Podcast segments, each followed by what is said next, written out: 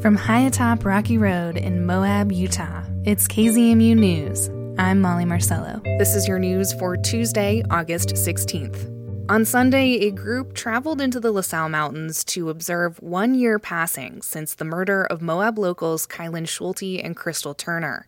A suspect has been named in that case, but the investigation is still open, and some are still looking for closure. Justin Higginbottom has more. Around 10 people gathered at Schulte and Turner's last camp above Moab. They burned sage and offered prayers in a break between monsoon storms. The gathering was live streamed for those that couldn't make it. Come on, you guys, hurry! Cindy Sue Hunter was one of those that made the drive. She's the one that found the bodies of the couple after they went missing. It was really nice. It was just plain and simple and just love. And I really enjoyed hearing all the stories that uh, people shared. Hunter has since left Moab. She says the trip back took around 20 hours due to storms and flooding. I was hoping by going that it would help me, and I'm still praying that it helps me. I'm just trying to process my feelings and emotions from the whole thing. Kylen's father, Sean Paul Schulte, told the crowd that he hopes things will go in the right order now, children bearing their parents and not the other way around. So it was good to see Sean Paul and give him a hug and and I really hope that he's able to start putting his life back together. This was the first time Hunter was able to show the father the camp where she found the girls. So I had never been able to show him, you know, where where things were and stuff. So I was able to show him where the tent was and where the hammock was and where the bunny was and where I found her daughter. And then I was able to point in the general direction of where Crystal was because I'd never found her. The Grand County Sheriff's Department named Adam Pinkowitz as a suspect in the murders. Pinkowitz worked at McDonald's with Turner. He was found out of state, dead by suicide. But the investigation is still open, and facts around the case aren't yet public. I hope this Adam guy's the guy and that we get closure soon. I think that would help me a lot if they released that information. She says police took her phone and told her she was a suspect some weeks before naming Pinkowitz, and she says her phone still hasn't been returned. She doesn't want her location shared, and she says she is still dealing with debilitating trauma. So I just have to wait for them to release the evidence before I can finally have peace. She says closure is a long way off. Unsealing the investigation would help, but these mountains, once a refuge from the desert, have changed for her. Justin Higginbottom for KZMU News. An environmental nonprofit is offering Utahns a new perspective on the challenges facing the Great Salt Lake by giving them a bird's eye view of its shrinking shoreline as dry conditions and human water consumption continue to threaten the lake's water levels. Amy Van Tatenhove, with our partners at Utah Public Radio, has more.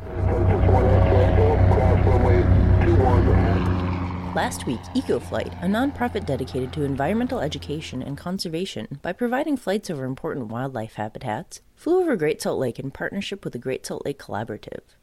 Max Malmquist, the outreach associate for the National Audubon Society's Saline Lakes program, was on board. It puts into perspective what a large problem we have and how complex of a problem we have. Thinking about agricultural water use and municipal water use and industrial water use, in addition to trying to make that effort for environmental purposes. The flight flew over the eastern shore of Great Salt Lake, above the Bear River Migratory Bird Refuge and other critical wetland habitat for Utah wildlife, then across the Promontory Point Mountains and out over the hypersaline pink waters of the lake's north arm. Malmquist noted the Bear River, an important source of water for Great Salt Lake, was visible from the plane, but that the river ran dry before it reached the lake. The Bear River itself, it flows into the lake in between the Bear River Migratory Bird Refuge and the Promontory Point Mountains. And over the last few years, especially in kind of the late summer and fall, it has stopped flowing. So we were able to kind of see that firsthand today from above. And yeah, you think of the mighty Bear River and, you know, associate it with a large portion of the water that flows to Great Salt Lake, and to see it just kind of peter out like that, it was definitely depressing. While there's been a significant push to protect Great Salt Lake by Utah's legislature, municipalities near the lake, and environmental groups, Malmquist cautioned that there's no silver bullet solution and that reversing Great Salt Lake's decline will take time. We can't just, you know, spend billions of dollars in the next year and have a solution. It's going to take all of us kind of working together to figure it out. With Utah Public Radio, I'm Amy Van Tatenhove.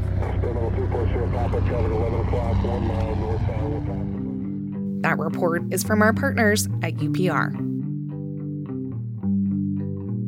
New Indigenous stories are hitting TV screens, like the latest season of FX's Reservation Dogs, and new shows like Dark Winds on AMC. Emma Gibson of the Mountain West News Bureau looks at the push to further Native storytelling.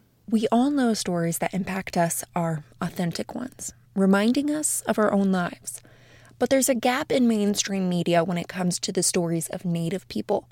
But one story that made it recently is Reservation Dogs.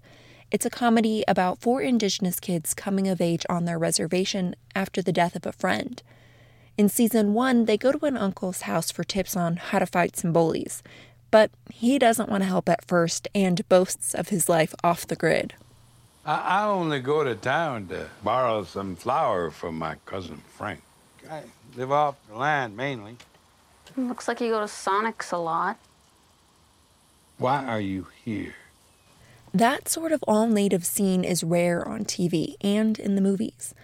The 2021 Hollywood Diversity Report says less than 1% of top film roles were native in 2020. Native writers were also scarce. Arianne Eason teaches psychology at the University of California, Berkeley.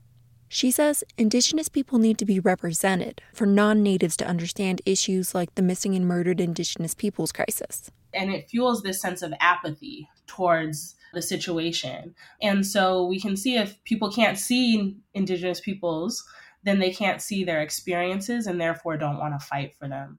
It also impacts how Indigenous people see themselves and could increase the risk of suicidal thoughts, depression, and anxiety when there's little to no representation or when that representation is negative, then what we're left with is these ideas that maybe our future isn't as bright as it could be. So Eason calls for more accurate and positive representations. Some tribes, like the Cherokee Nation and Pueblo of Tesuque in New Mexico, have created their own film studios or training programs. Groups like the Sundance Institute also support Indigenous created stories.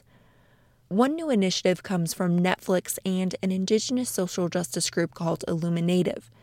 This year, they launched a producer training program to increase Native representation of behind the scenes jobs in TV and film.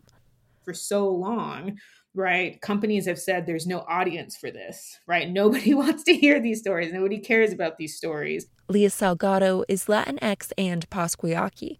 She works for Illuminative and wants Native people included in all aspects of film and television. She says TV shows like Reservation Dogs or Peacock's Rutherford Falls do that. Being able to see and watch, right, folks really connect with those characters and connect with those stories means that, right, like this big myth that has been going around in Hollywood for so long is actually just false. Eight producers were selected for the training program, and they're being taught how to pitch a story and write a budget. Each trainee also gets $25,000 to produce their own story. Ashley Browning is one of them. She's from the Pueblos of Pojoaque and Santa Clara in New Mexico. We have these false stereotypes of like the Indian princess, the stoic Indian, the Indian warrior, and that's not who we are. She remembers watching the 1995 film Indian in a Cupboard. It's about a white boy and a toy indigenous man who comes to life. He is a real Iroquois man. He talks, eats, he trusts me. That's very interesting. But I can't relate because it really doesn't touch anything that I see in myself or see growing up. But now seeing things like reservation dogs, I get it. Throughout the program, she's producing a short film called Lover's Cycle. It's about a Dene man who reluctantly returns to his reservation after a breakup and discovers a different type of love. Other producers come from tribes like the Oglala Lakota or Blackfeet and Cherokee nations. For the Mountain West News Bureau, I'm Emma Gibson. And that's the KZMU News for Tuesday, August 16th. Get your community powered journalism Monday through Friday at noon and 7. You can also find KZMU News anytime online at kzmu.org or wherever you listen to podcasts.